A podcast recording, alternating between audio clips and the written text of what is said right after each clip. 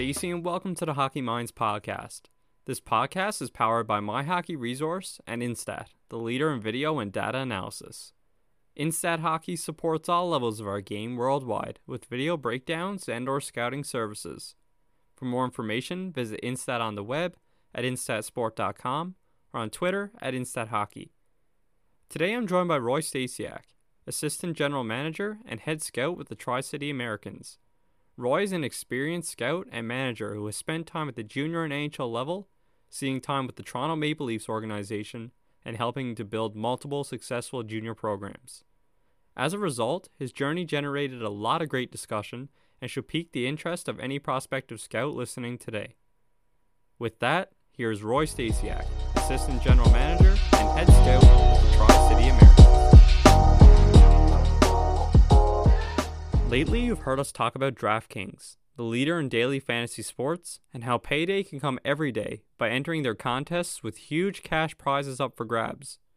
This week is jam packed with action, ranging from basketball to golf, and DraftKings has plenty of ways for you to have a front row seat to all of the action. Making a lineup on DraftKings adds excitement to every night and is simple to do.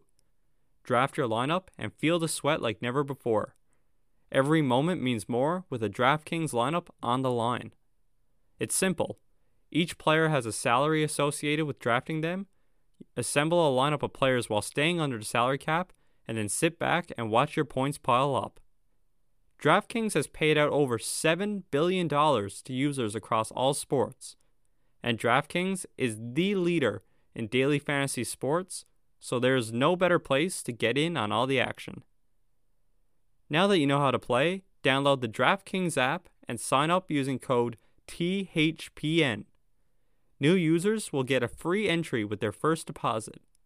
That's code THPN to get a free entry with your first deposit, only at DraftKings. Minimum $5 deposit required Eligibility restrictions apply. See DraftKings.com for details.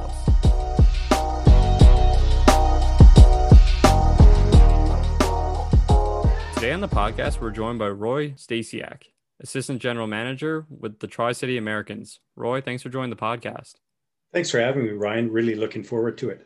Definitely. I'm looking forward to it as well. And, you know, you have quite a few stops here in different management roles, even spending some time at the NHL level. So, uh, a lot to unpack in your career, but I'm excited to get in here and start talking about you know your experiences and uh, your path traveled through here throughout the game. Perfect. Looking forward to sharing some of my insight and some of my experiences, and uh, it might be of particular interest to those uh, that aren't elite hockey players right now, but are looking forward to a hockey career as they as they move forward. Yeah, and I think that's a, a, large majority of people just looking to find their way in the game, and and that's what we'll definitely learn here um, as we go through the conversation. So let's start off by talking about yourself. Maybe give some people a little bit of insight on you, including your upbringing, playing sports in your early years, and, and just a general overview of of you as a person. Well, I was the only boy of uh, five kids, so I had two older sisters, two younger sisters, and uh, a mother that didn't drive and a, a, dad that owned his own business, an automotive parts store. So grew up in a family business, so there wasn't a lot of time for sports. My uh, mom would take my uh, sisters to a lot of their activities, which were close by to the uh, local school, and uh, we had the local rink. So uh, in summers, I didn't play a lot of sports because I'd go to work with my dad from a young age, and uh, we always enjoyed sports. And, and then it was when my dad really got involved with our community league and started sponsoring and sponsoring the local hockey programs. And um, I went to school with a lot of the guys that played on his teams that he would sponsor. And, uh, you know, finally people said, well, why don't you play? And I said, yeah, why don't I? So that's where I started. So I was never an elite hockey player. I really enjoyed the game.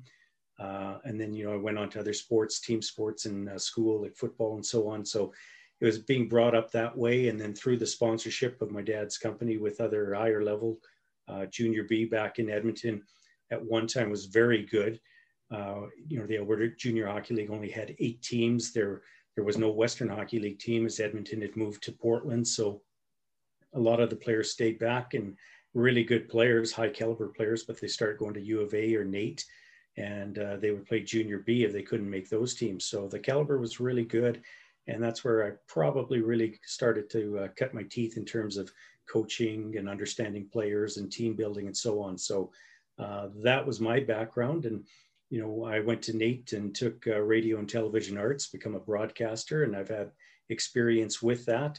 And while at NAIT, I was also served on the uh, NAIT Students Association as athletics chairman, uh, worked with Perry Pearn, who coached the Ukbuk hockey team at that time. And, you know, you learned some of the business end of the uh, hockey, like budgets and equipment buying and management and salaries and so on. So um, really a broad, broad spectrum of, uh, uh, I guess you'd call experience on the off ice side of it. As well, uh, you know, I got to a point where I was playing high school football and I knew I wasn't going to be a great hockey player and uh, started coaching uh, at a very young age. At 17, I was asked to, at that time, they called them mites. And now I guess they would be under 10s, but started coaching there and uh, going to uh, NCCP uh, coach clinics and through Hockey Canada, taking their coach clinics, learning a lot about the game. And I found that, you know, at 17, 18, 19, I learned more about the game taking coaching clinics than I ever had as a player. So uh, it was really something that I enjoyed. And from there, getting involved with Hockey Alberta elite programs, uh, competitive hockey in the Edmonton area, and of course uh, with Hockey Canada programs as well. Yeah, it's very interesting to, to hear some of the experiences you had early on. And, uh, you know, like you said, when you knew that maybe your career as a player wasn't going to take you as far as you would hope, uh, you, you turned to coaching and really got that experience early on and taking those clinics. And some people, it takes maybe a little bit longer to come to that realization that they want to go in that mm. direction. But, um, you know, whenever you do, it's beneficial to go in that direction and, and learn those things from people who, uh, are great at teaching it, and then just some of the people that speak at some of those events.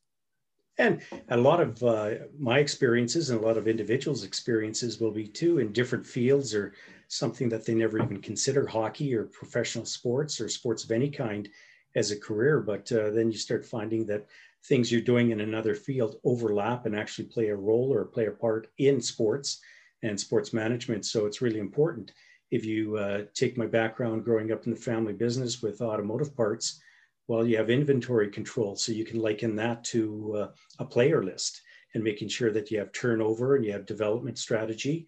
And, uh, you know, in auto parts, you want to make sure that you're selling product four times, at least four times a year off the shelf. And with hockey development, with the list, you want to make sure you have players that, number one, have a better than even chance of making your team at some point and have some value within the league as players as well and that it's good product, or in this case, we're talking about people, good people, good character, all those traits you're looking for. So, and many of the things that my dad would look for in an employee, I, I was around and you, you kind of, kind of rubs off on you and you look for those things in a player as well. So there's a lot of overlap that people take for granted, but it's uh, really important. Yeah, definitely. I like the fact that you talk about that overlap, and sometimes you'll learn something uh, in a completely different field that, like you say, you can tie back into the game of hockey and just backtracking a little bit on something you said there about your schooling. You went into radio and broadcasting.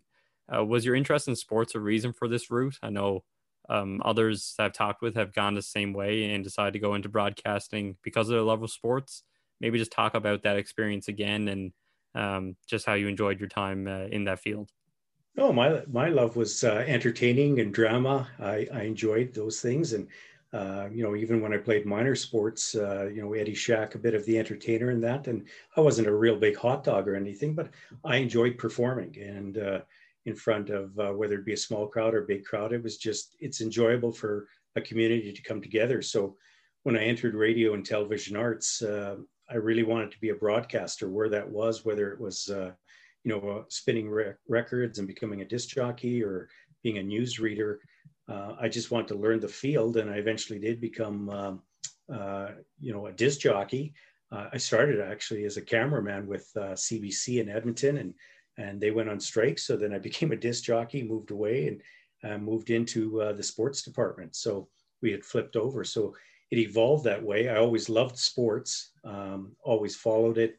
You know, whether it be football or hockey or baseball, always had a real broad knowledge of it. But I also understood politics and understood news events, uh, particularly on the municipal and provincial levels. So it was something that interested me. And uh, I think when you're learning, you're always, you know, moving forward and improving. So uh, taking radio evolved into sports, and I did quite a bit of sports broadcasting while at NAIT but uh, that was more the coincidence. And then, of course, it took on the athletics chairman role.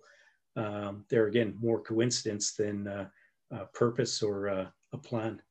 Yeah, I mean, anytime you can go after something that you're passionate about, uh, it's enjoyable as a career and things like that. And again, you said that sometimes you might go into something and not really realize that it's going to be a passion of yours. And personally, that was me when I got into scouting. I didn't think that would be an area that I enjoy, but it's quickly become probably the the main thing that I enjoy in the game of hockey. And for you, you were able to jump into the WHL as a scout and start with the Prince Albert Raiders.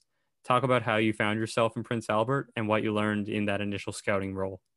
I was coaching competitive hockey in Edmonton at the AAA level, and uh, our daughter was already at, born in 1987, and then our son was born in 1989. So I had taken that year off when he was being born uh, to uh, get away from the rink a little bit. Um, as many young uh, minor hockey coaches know, uh, the parenting demands and the uh, criticism and that that's hard to take for uh, for a young ego. And uh, so it was just time to get away a little bit. So I wasn't bringing that home with me.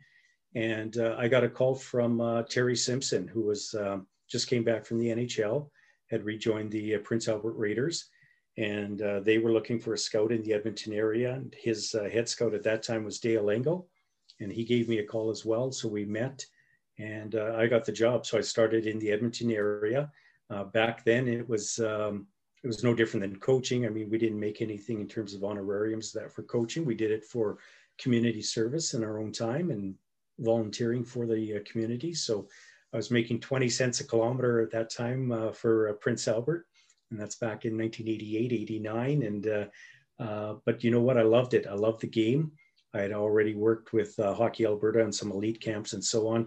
So it's time to put some of the uh, things that I learned in those elite camps in terms of mechanics and player uh, positioning, hockey sense. Um, you start formulating it, and now it was a chance to put those experiences and put them down on paper in terms of projecting how a player was going to develop, where he would develop to, and what player kind of player he could become. So, uh, so it was a fluke call. I was referred by a, a, a local coach here, Nestor Chomick, who's also a school teacher in Edmonton, and uh, you know I'm always very grateful, and I like to mention Nestor's name when I can because uh, that's just the chance. And I know a lot of people were trying to get into scouting, but uh, more often than not, you'll find out that it's going to be word of mouth, and somebody gives you a, a nice referral.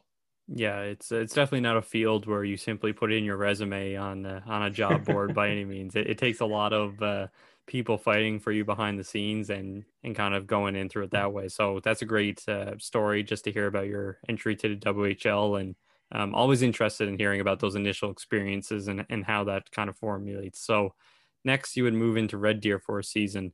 How did that role maybe differ from the last one and just break down your experience in Red Deer overall? Well, after five years in Prince Albert, I was really on a, uh, a, steep learning curve and development curve as a scout and as a you know a hockey manager. And I was given so much opportunity by Dale Engel, who was our head scout when I started. Terry Simpson had gone back to the NHL, and Terry eventually became, or uh, Dale eventually became general manager in PA. So, uh, although I was never officially named the head scout, Dale gave me more and more responsibility. I started traveling across Western Canada, identifying bantams for our uh, draft. And um, so I really enjoyed my time in Prince Albert. We had some success there. And then moving over to Red Deer, uh, ironically, I went to work for Wayne Simpson, who's Terry's brother.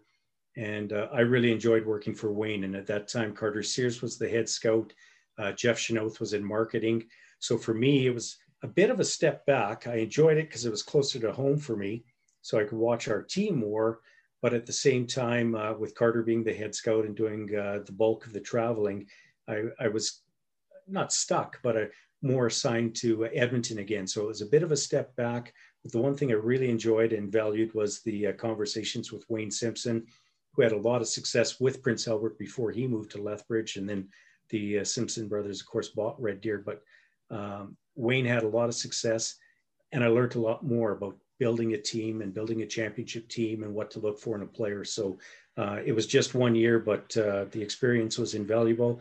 And there again, uh, Wayne is the one that recommended me to the Chynoweth family when uh, it came time for the Edmonton expansion team.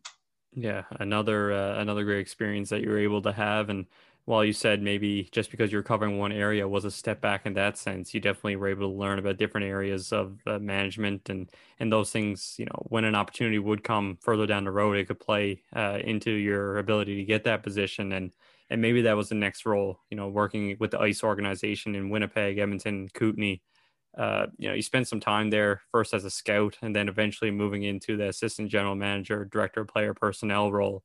So just break down your entire time um, with that organization and and what you learned as you progressed, uh, you know, to different roles in that organization. Well, Edmonton was awarded uh, an expansion franchise in 95, 96, and that was to the Chynoweth family, Ed Chynoweth and Jeff Chynoweth.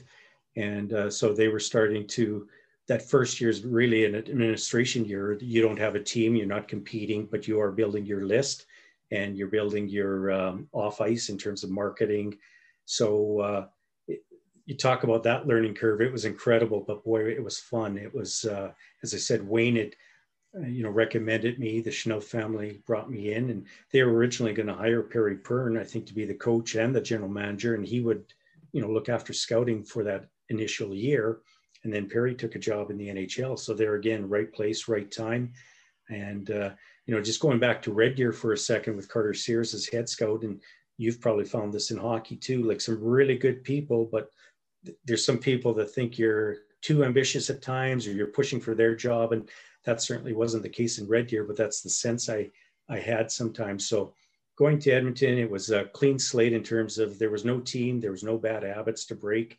Um, and we started from the ground up. So marketing, it was what's our logo going to look like? What's our team name going to be? What's our team colors going to be?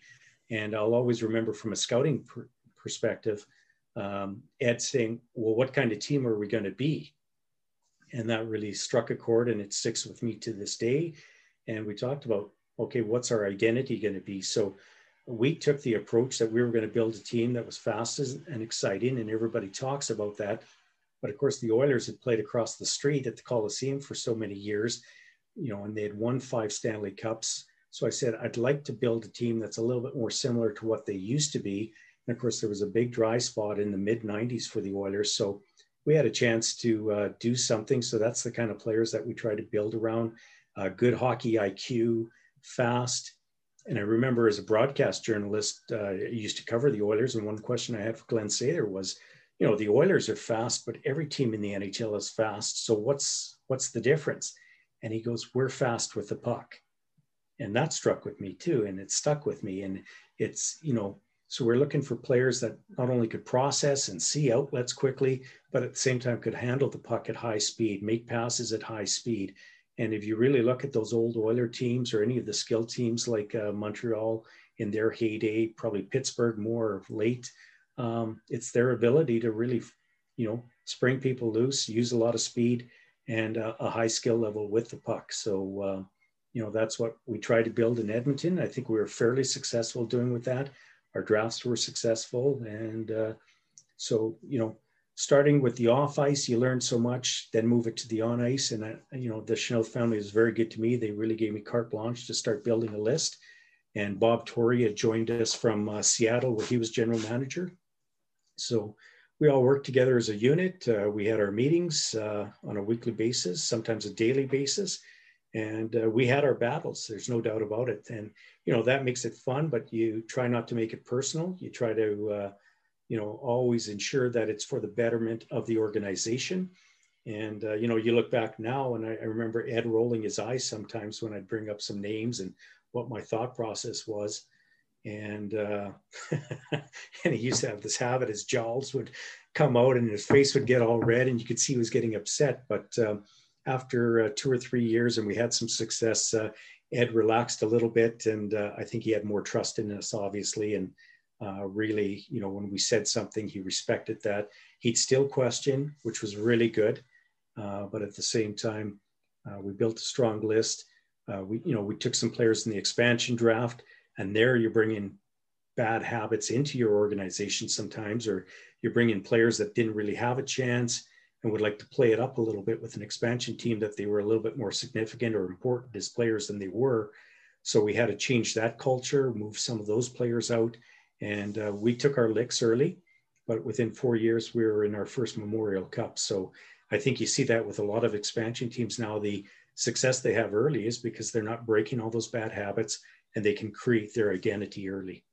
Yeah, anytime you get an expansion opportunity, it's definitely something that you want to be careful with and, and well thought out. And I always love hearing about the early conversations. Like you said, sometimes, you know, you'd be saying one thing and, and the other person on the other side of the table is thinking, what is this person saying? Like, you know, I, I've heard that story many times in different team situations. But, you know, like you said, when you go through that process, you really um, evaluate every part of the organization and you got to have a proper plan. And, and when it goes right, that's when you can get to a Memorial Cup quickly. That's when a team like, you know, the Vegas Golden Knights in the NHL, they can be successful and make the cup final in their first year. And uh, I always throw in the Newfoundland Growlers, you know, being around there and they were able to win a Kelly Cup in their first year. It's just, um, you know, it, it's exciting to see when it goes right, but there definitely is a lot of work that has to play uh, into that process as well.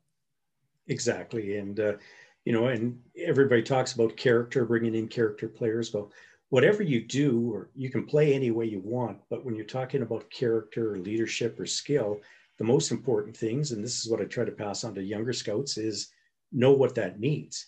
It's great to say it, and a lot of people uh, are, you know, use rhetoric and they use the buzzwords, but they don't understand what well, what does character look like? How how do you evaluate that? How do you identify that in a player? Uh, skill, different types of skills, and you know, so there's things to look for, and those are intangibles. And um, that was part of my track record. And you know, any success I had were some of those things uh, came through. And there again, as we started this conversation, that goes back to being a, a you know a young kid going to work with my dad, and you know, studying customers that came in, studying uh, his staff, and so on, and and their traits. So uh, a lot of those things were were within me for a long, long time. Yeah, and when you take everything that you learned to that time in, in your life. And like you said a lot of stuff in hockey but a lot of stuff outside of the game as well. You know you feel like you're in a position to really take on a key role and eventually that role would come in lethbridge as a general manager.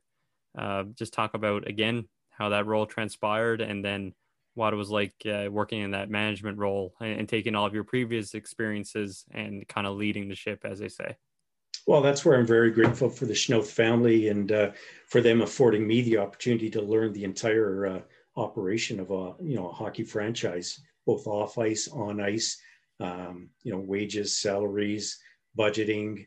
Um, you know Jeff would uh, take me along to the league meetings and everything else, so I sat in with all the GM meetings. Uh, I did a lot of the administrative work in terms of registration, uh, player agreements, standard agreements, trade agreements. So, you know, I was well versed in all those things and quite comfortable, coupled with my uh, business experience, both in our family business and through NAIT administration and working with big budgets. So I wasn't intimidated by those things at all. And I was really looking forward to it. And I had actually interviewed for the Lethbridge job two years earlier and uh, was turned down. They, they went with their a local um, marketing who was already with the organization. And then two years later, they they want to make a change again. So, you know, I remember Ed telling the board in uh, Lethbridge that, uh, you know, I don't need, he doesn't need to do interviews for giggles anymore. You know, so are you interested in hiring him or are you not? If it's just going to be an interview, I'm not going to give you permission. So, uh, in essence, he forced their hand a little bit. And then uh, I still met with them and uh, wasn't sure I was going to take the job. There seemed to be some uncertainty, and it was a large board, 15 members.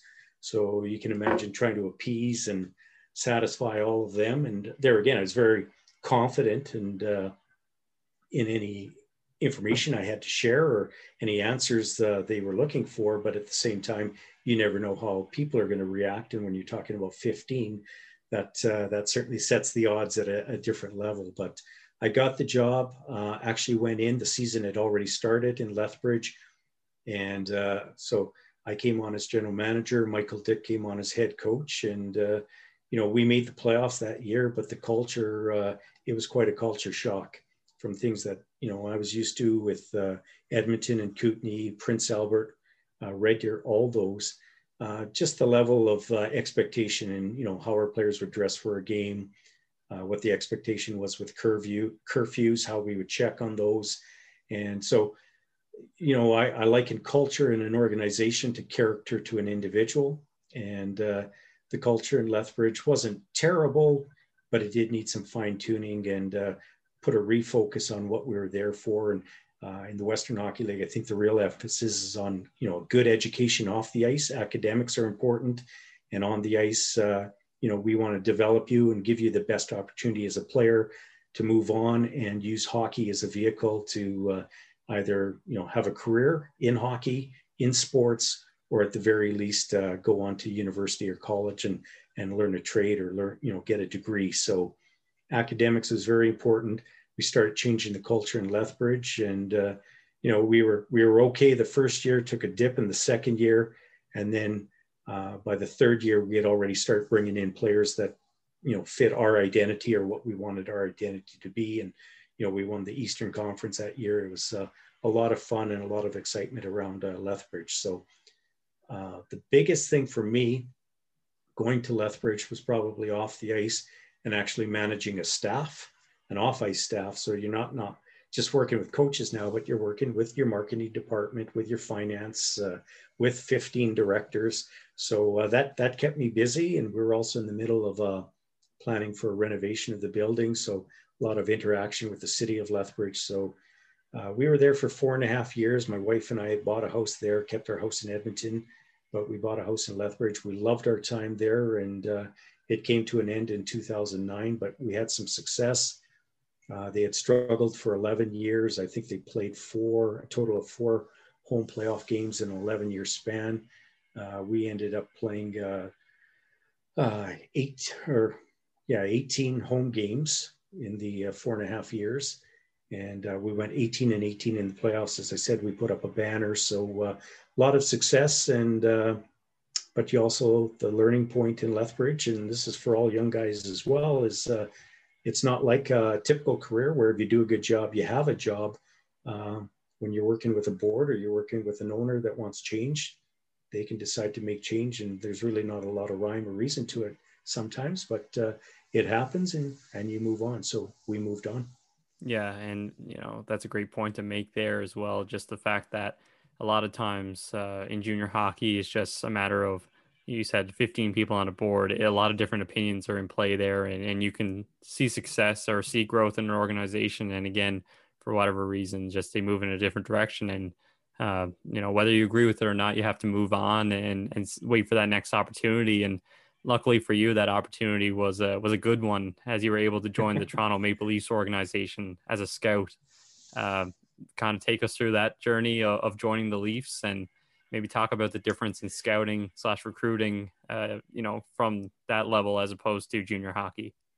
Well, first of all, it was the first time I'd ever lost a job, so that was a bit of a kick in the uh, kick in the gut for me, and uh, something new that I had to deal with. But you know, so many of my friends and people told me, well, that's sports. You have to get used to that. So uh, I wasn't bitter at all because there again, I was grateful for the experience. So that summer, uh, just told my wife, let's take some time off and travel. And uh, so um, I had found out that uh, Toronto was looking for a scout in the Western region. They had Garth Malarchuk. They wanted to add another scout. So I put in my resume and uh, went and interviewed in late July, and it seemed like it went well, but I didn't really hear anything back. So we were on our holiday, and uh, uh, you know, the one thing I remember going to the interview, I dressed up in a suit and tie. I took it seriously, and and one of the first questions from Dave Morrison was the director of scouting, and just a really, real good person and um, a great boss. And uh, but his first question in the interview was, "You win a conference title, you have a lot of success in the playoffs, and then the next day you don't have a job. What happened?" And my response was, well, that's hockey.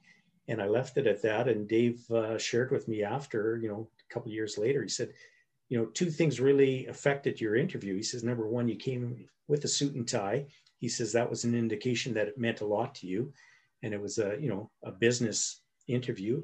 And he said the second thing was your response to what happened in Lethbridge. He said, you know, you weren't busy, bitter, you were positive and you moved on. And he said, you seemed like somebody that we could work with as opposed to somebody that wanted to bring the past with them. So got a chance to move to Toronto and uh, an awesome experience. Uh, great organization. At that time, Richard Peddie was heading up uh, Maple Leaf Sports and uh, Entertainment. Uh, Dave Nonis and Brian Burke uh, were in management. Brian was the general manager. Dave, assistant general manager. Dave Morris was director of scouting. worked with Garth, the scouts throughout, Mike Palmateer, George Armstrong, Pierre Rioux. Everything was just so good. The uh, scouting administration director, Reed Mitchell, uh, just very welcoming, open people. And you kind of scratch your head and go, geez, how's Toronto been struggling for so long? Because there's so many good people, but really saw something building there. And uh, at that time, they used a term win with Maple Leaf Sports and Entertainment. And you felt you're part of a bigger organization than just the Maple Leafs. So it was the Raptors, it was the Marlies, and uh, you know obviously the Leafs as well. And you just felt good about it in the Toronto Football Club. So you felt you're part of something really big and really special. And I spent six years with Toronto, loved every minute of it.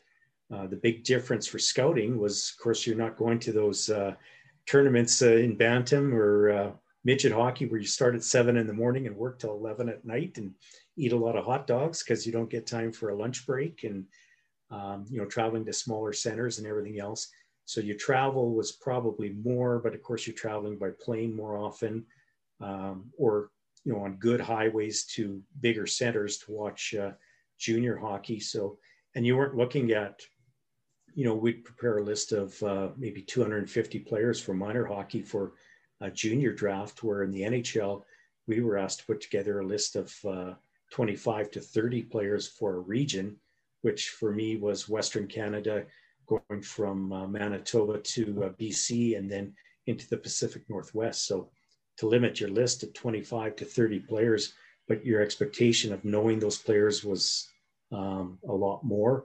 You had to have a good background, a lot more interviews with the players, a lot more in depth interviews, a lot more peripherals in terms of what was the family background, what was the player's interests.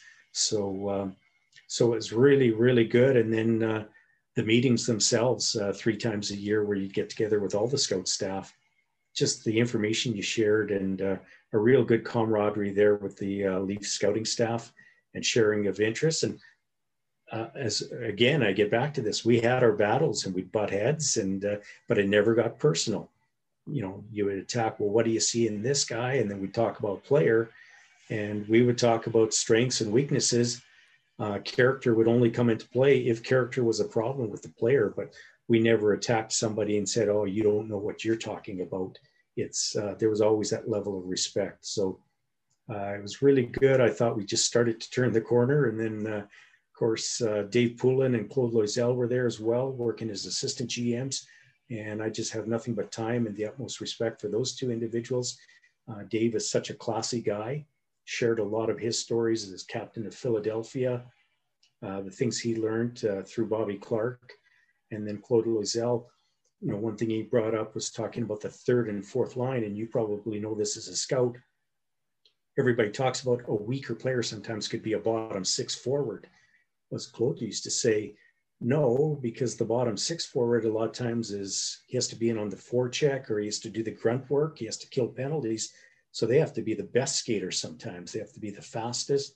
And they may not be able to handle the puck as well, but their speed and their you know ability to read the play, uh, their smarts, that's so important. So something that you may not think of, and I didn't think of all those years until I got to Toronto, and now I use it all the time and uh, use it with our scouting staff. So um, it wasn't overwhelming, but it was certainly enjoyable. I'm grateful for the experience. And uh, I think one of the interesting thing to, things too is, and this is more probably ego related, is just how people treat you. You know, it's funny when you're you're a minor coach um, and you're just young and starting out. It's funny how parents treat you sometimes, and they attack you and they call you names and they feel free to let loose on you. And then, you know, you move into coaching competitive and they're still hard on you a little bit. And then uh, you move into scouting and major junior, and people treat you a little bit better because you have something that they might be interested in or they don't want to offend you. And then when you move to the NHL level, uh, it's amazing how people treat you. And, uh, you know, they treat you very well. And uh, I, as a person, I don't think I changed at all. I was still the same person, but it's just funny how people react to you in a different, uh, different light. Yeah, I, I, think that's a great point. And, and anytime you have the Toronto Maple Leafs name attached to uh, attached to you know you're wearing the logo on your jacket or anything like that, I think um, a different standard uh, comes with that as well. And uh, you know, very few people have been fortunate enough to be in that position, but you were luckily one of those and uh, able to meet a number of tremendous people. You listed uh, a number of names that struck uh, struck something in my mind and, and, people that I've heard of. So uh, great to hear that you were able to go in that position and and really learn from it and have those positive interactions in what was a you know maybe a little bit different experience uh, compared to what you were dealing with before. Exactly. Yeah. So after following your time uh, with the Toronto Maple Leafs, you were tied back into junior hockey. This time going into the Calgary Hitmen organization as a director of scouting.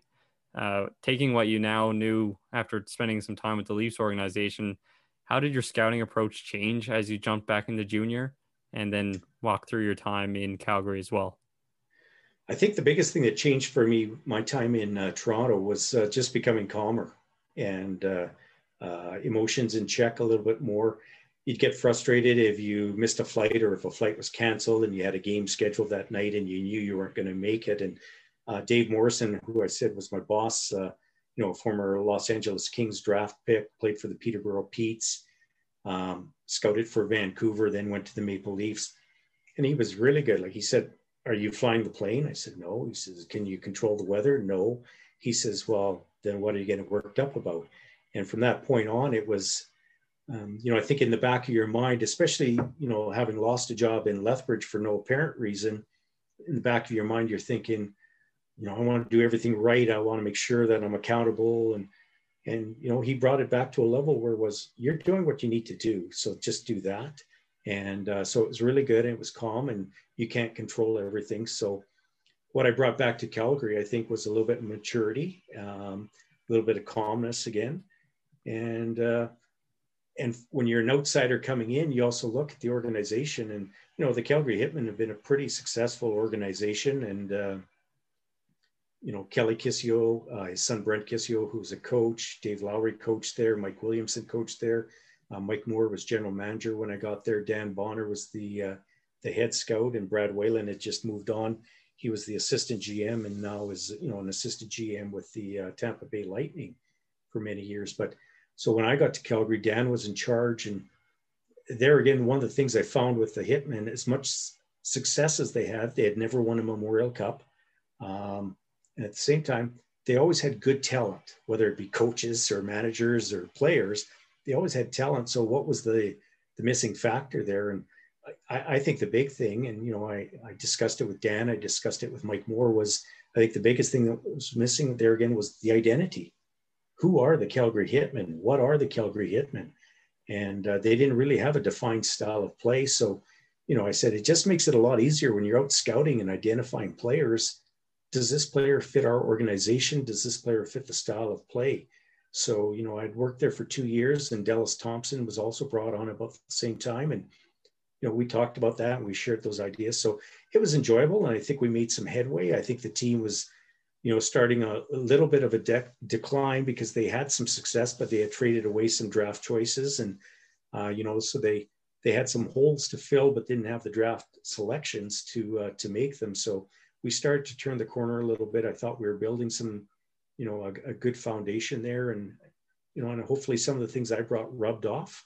And uh, you know, they're competitors now, but uh, still, you know, Mike Moore is uh, uh, president now, and Jeff Chynoweth is the general manager now. So it's you know obviously people I've known and worked with, and uh, I wish them nothing but success as well. And then uh, when we compete against each other, that's a different different issue. But it's good people, and uh, you know they're doing some good things. And there again, I'd like to think that I had some influence on their current decisions. Yeah, a lot of times with scouts, what we'll hear about is you know a scout's work isn't often uh, immediately noticeable. So a lot of times you get in a situation where you make a career change or you change teams and what you're you were doing maybe a few years previously is is now just coming into play. So uh, I'm sure that's something you did during your time, even it's just the conversations and interactions have played into their success and the growth of the organization today. Moving into your current role, you're now with the Tri City Americans in that assistant general manager role and definitely involved in scouting as well. Um, just talk about how you made your way to Tri City and how you have enjoyed that position thus far.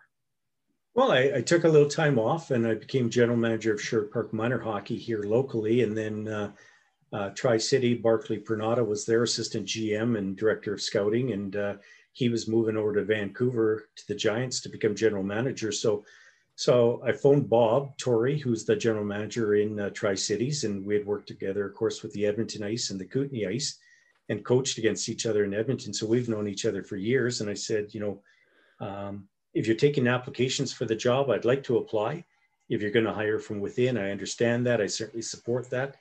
Uh, but I, you know, I don't want to cut myself short. So, uh, you know, he had he had some uh, uh applicants and so on. He looked from within, and then uh, you know we continued talking over a few weeks. Uh, had lunch, and in essence, he said, you know, like this interview really isn't necessary. I know what you can do, and you know, the job is yours if you want it. And, you know, here's what we can pay you, and everything else, and and it's never been about pay for me. It's always been about the enjoyment and uh, feeling worthwhile and feeling uh, valued as an employee. So uh, took that job in tri-cities and uh, you know i do as assistant general manager i do oversee the scouting uh, department as well. And uh, we had a great group of guys to work with and that's important too.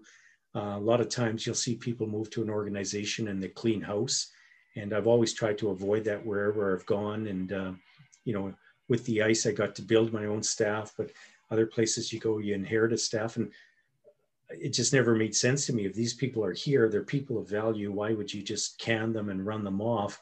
Try to make them better or try to educate them or share with them some of your experience. But, uh, you know, and in Tri Cities, I've been really, really fortunate. We have an outstanding staff, really good people from uh, the US to BC, Alberta, Saskatchewan, and Manitoba. So they're good. They know their stuff uh, we enjoy the game. We have fun when we're together.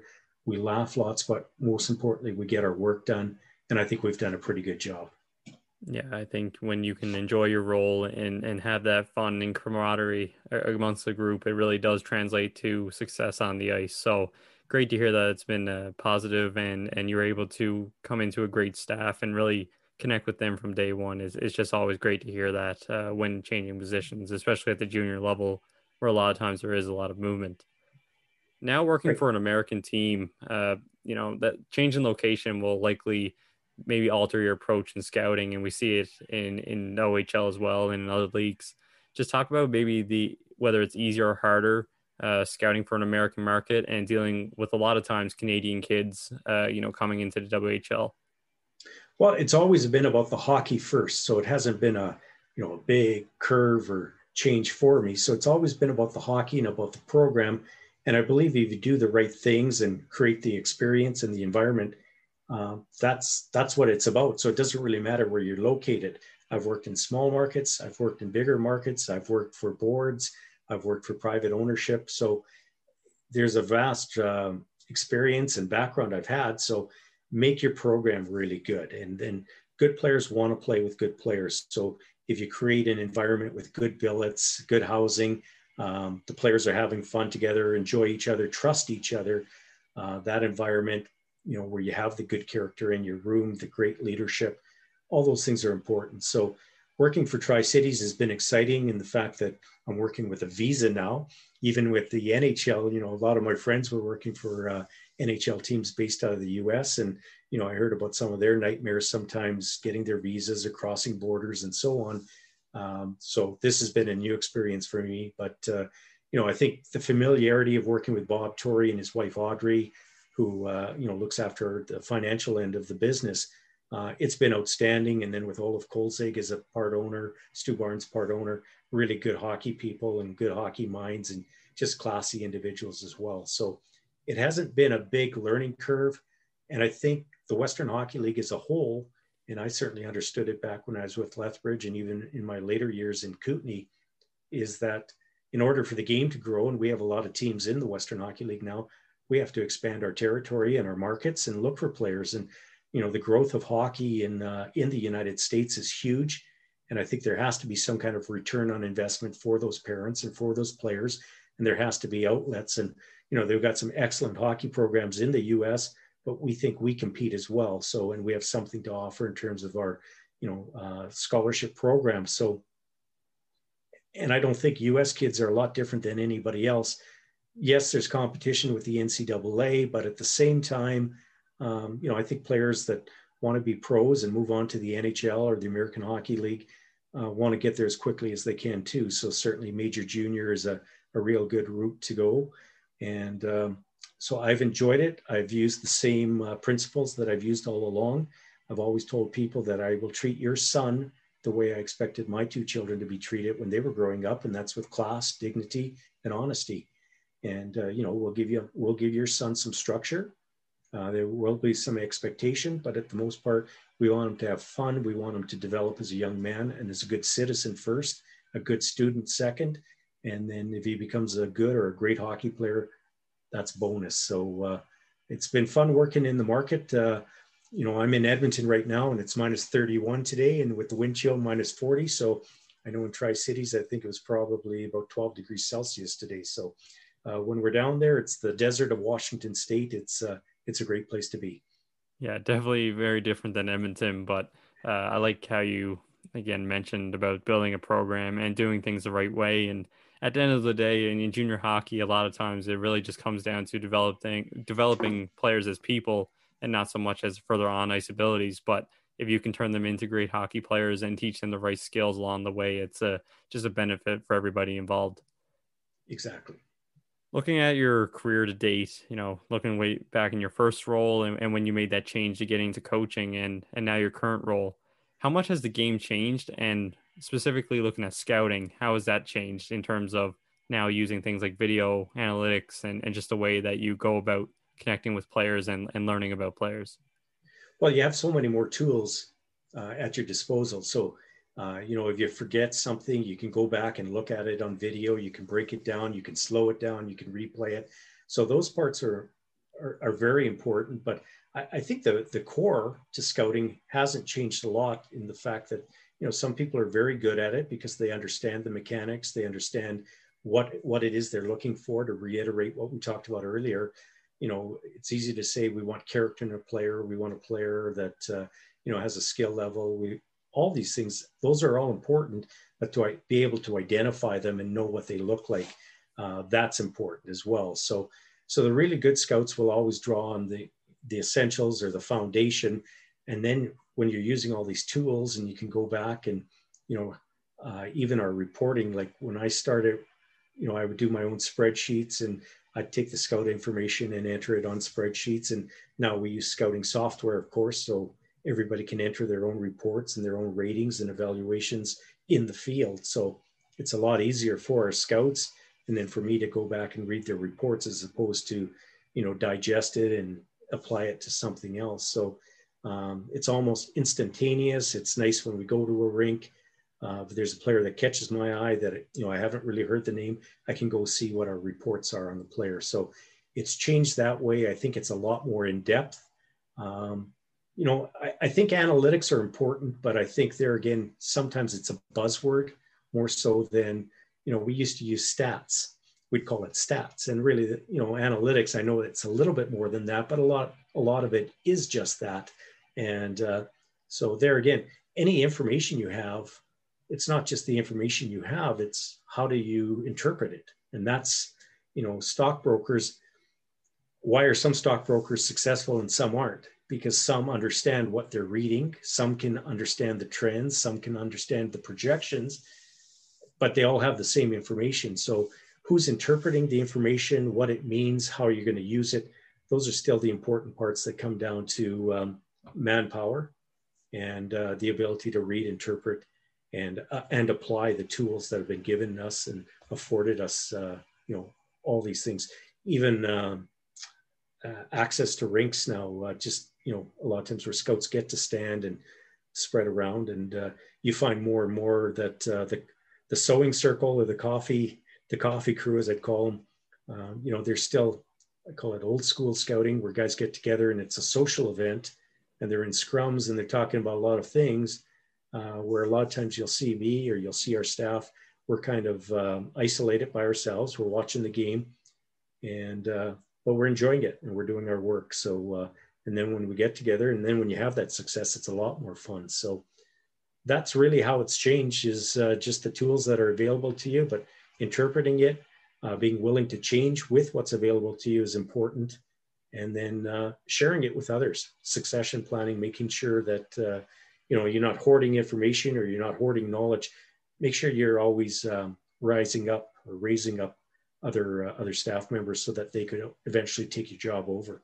Yeah, it's definitely not a, a process for one person to go through. And I think that's been the same way since day one as well. That, uh, you know, to be a successful scout or a successful team, you have to have a full staff of people who um, all bring their different elements and have somebody who's able to deal with the video or someone that's able to understand the numbers and and bring it back into the the ultimate goal which is recruiting and, and finding these players so an interesting topic i wanted to tie in but um, you know, you really summed it up great there in saying that, you know, information has changed, but at the end of the day, you still have to understand how to break down that information and, and turn it into your end result. Right on. A lot of people, um, you know, look to learn these different things from other people in the industry. And you said it great in, in the way that an organization has to have multiple people who interact with each other to, to ultimately get that end success that you're looking for. And, the people at My Hockey Resource think the same way. Their community on Discord, which have scouts, managers, coaches from all over the world discussing different topics and, and sometimes tying in resources that they like to use as well. So, for anybody listening who would like to learn more about that, check out My Hockey Resource on Twitter and Instagram. Roy, one of the things that they talk about on there a lot is books and articles and these different resources that they look to for uh, new ideas and and things that they can bring back into the game for you, what are some of your favorite lo- things to look for or look into when you're looking for these new ideas? Uh, my biggest thing has always been leadership, and that's why John Maxwell, is a as an author and as a presenter, has always been huge for me. Just breaking down leadership, and I always use his simplest term: leadership is the ability to influence. So, and that could be positive or negative. So, you know, you try to be positive, but so John Maxwell, uh, some business leaders, their books are always very important because what we do in hockey, um, you know, when you're talking about analytics and that, that's not new to business and that's not new to industry. So it's new to sports industry sometimes, but how to read those reports and charts and, and information, that's important. So the business ones are important, but I always go back to the sport books too. And, and when I talk about leadership, it's uh, Lou Holtz, it's uh, Richard Peddie, uh, the dream job that he had written when, you know, after he had left Maple Leaf Sports and Entertainment. Uh, Call Me Coach, John Wooden, Tony Dungy, uh, The Lombardi Rules by uh, Vince Lombardi Jr., The Essential Wooden, and then uh, The Education of a Coach, uh, written about Bill Belichick. So you read some of their experiences and you know, I, I, go back to when I was a kid. I mean, we all loved sports, and we didn't have. Uh, when I was a kid, we didn't have uh, uh, a lot of Xbox and cell phones. So you know, a lot of our reading was actually done with uh, paperbacks and uh, with books. And I used to love Hockey Digest and all the hockey magazines I could catch. And, you know, you'd read about Sam Pollock, you would read about uh, Scotty Bowman, Al Arbour, and how they built teams. And I still remember to this day, you know, a photo of Al Arbour making a depth chart at uh, an Islanders uh, training camp. And I'm thinking, wow, that's a great idea. Like, you know, how are we going to evaluate players on a daily basis? Well, we're going to move them up and down in this depth chart and you know all those things played such an important part for me so uh, so those are the authors i like um, you know and i like to read about their experiences and then you, there again you find overlap you find tie-ins uh, you find how they dealt with adversity you know there's a great uh, uh a great piece in the uh, Belichick book where you know he talks about getting smoked and, and then you know going to the other coach and saying you know, I thought you ran the score up today, and the coach replying, I'm responsible for my team, not your team. And then you realize, like, get over it, and uh, that's that's how sports works. So, uh, um, you know, Dream Job by Richard Peddie with Maple Leaf Sports and Entertainment. It just you know re- reaffirmed a lot of the things that I felt was happening uh, with the organization and how one of the keys with Richard Peddie was he knew people's first names, whether they were uh, cleaning out, uh, you know, the arena sweeping it out or whether they were a high level executive. He knew people's first names. He would talk to them, ask how families were and everything else. And I think that's so important. And that's part of, you know, my makeup going back to, you know, to my grandfather that was from Ireland and just talk to people on the street, be friendly and say hi and, and talk to people and be nice to people and, uh, and really care about them and find out what they're about. So all those things make up for success. So I think anybody that has success, when you look back, it just didn't happen. And I don't know if you can, can, can cultivate it, uh, but certainly uh, understand your strengths and put them to use. So uh, that's where I go. And I still do a lot of reading today, really enjoy it. So. Yeah, so many avenues for learning and books and, and interpersonal conversation uh, go hand in hand. And a lot of times it is something like you said, leadership and, and Bel- the stuff about Belichick and, and Vince Lombardi or football. So um, different things that can be tied into the game and ultimately uh, help develop you as a coach or a scout or, or a manager in the in the game of hockey. Uh, tying into those interpersonal conversations and just talking with people in the rinks uh, day in and day out. A lot of times to be successful in the industry, you have to have people vouch for you. And you talked about that early on in your story. And some of these people to you maybe you consider mentors. So just talk about some of those people who have helped you thus far in your career and what are some of the major lessons that they taught you uh, collectively and maybe um, you know each of them bringing something different to the table well most people will start with their parents and i'm no different and my parents uh, uh, very humble people you know successful in business but uh, never arrogant or never show offs and uh, and very community orientated like giving a lot of money back to the community and through sponsorship and through time and uh, so that's where i think you learned that be grateful for any success you have but share it and uh, anytime that you improve your community, you're improving your life. So uh, that was the start. Then in hockey, uh, you know, as I say, Nestor Chomik referred me to uh, Prince Albert. Terry Simpson, Dale Engel gave me the opportunity to grow into the job, take on bigger responsibilities. Uh, Wayne Simpson vouched for me for the Edmonton job, which you know became a full-time career at that point, where I could leave the family business and just concentrate on hockey. Uh, the Chynoweth family, Ed, Jeff, Dean, Linda, uh, all have been very supportive and gave me opportunity, helped me to grow. And, you know, I remember telling Ed that when Bob Tory was moving over to Tri Cities to become GM and part owner, um, you know, we had to replace the GM with Kootenay and Ed offered me the job. And I said, Ed, it's a family business. Like, give it to Jeff, don't you think? And he goes, Well, I said, you know, I'll make this promise to you. I won't let him fail, you know, as an assistant GM and uh, and that meant a lot. And then winning a Memorial Cup with Kootenay after that, that meant even more. And you know, Ed, I think passed way too early at 66 years old, and but just the joy in his face of hoisting a Memorial Cup, something that he had handed over to so many people for so many years as president of the CHL, uh, that was very important. Dave Morrison in Toronto, my uh, my boss is director of scouting. Um, uh, Brian Burke, Dave Poulin, Claude Loiselle, uh, the people I worked with, Pierre Rioux, Mike Palmateer, Garth Malarchuk, all very important. And uh, and I'll go back to my probably my favorite minor hockey coach, Lloyd Deegan.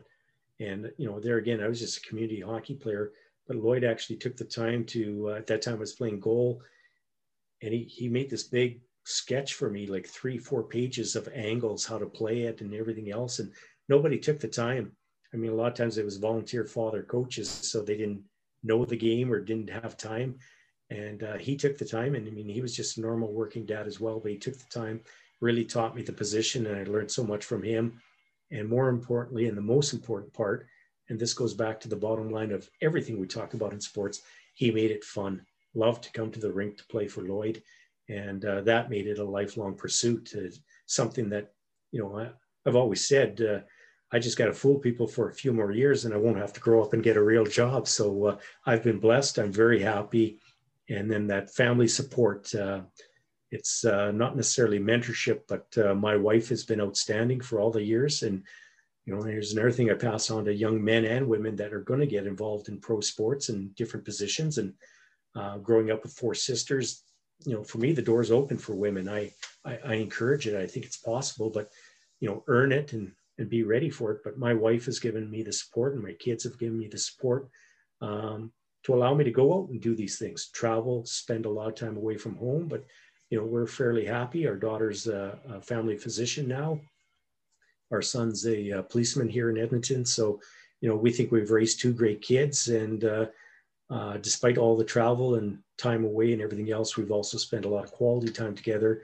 And there again, we think we've got two pretty neat kids, and uh, now I have a grandson as well. So my life's been pretty good. It's been pretty blessed, and there's been ups and downs. And uh, you know, my advice to young guys don't and young women don't don't let the downs get to you. Learn from them, move forward, and uh, don't give up on your dream, but also be prepared to uh, put in the time and don't expect uh, instant success. And that's probably the biggest change in society is that, you know, I call it the 30 second soundbite uh, when we watch sports and so on. Don't expect that instant uh, recognition or gratification. Put the time in and really earn it, and it's worth that much more. Yeah, I think you really did a great job in, in, tying in the fact that all the people that took to to help you in your career and then your family obviously playing a, a big part in, in being supportive and you were able to raise your kids and then tying in with some final uh, piece of advice there that I think will uh, stick with a lot of people listening. So, Roy, I think that was a tremendous way to finish off the interview.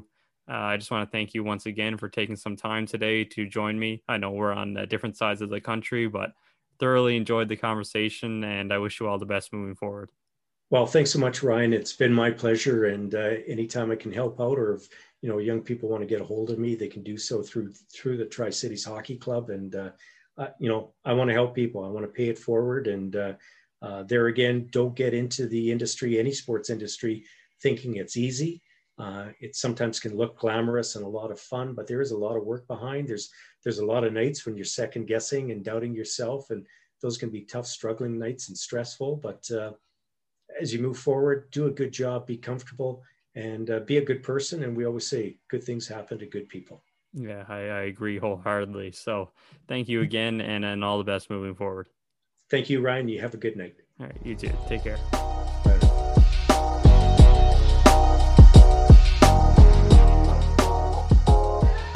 I'd like to thank Roy for joining the podcast and engaging in a discussion on his career in hockey operations. It's always exciting to hear the story of a successful scout, so for giving us a glimpse into that area of the game specifically, I'd like to once again thank him. If you would like to get in touch with Roy to learn about his experiences, I encourage you to reach out to him directly, or you can contact Hockey Minds Podcast at Outlook.com, and I can help make that connection for you. Next on the podcast, I'll be joined by Tim Turk, NHL skills coach. Focusing on the area of shooting mechanics, Tim gives a lot of great insight on that area, which I definitely learned a lot from. So I encourage other coaches and listeners to tune in to that release on Sunday. Once again, I'd like to thank everyone for listening to the podcast and thank you for your continued support and interaction across all of our social media platforms. I've enjoyed each and every interaction and hope to have many more as we move forward with the podcast. As always, stay safe and all the best.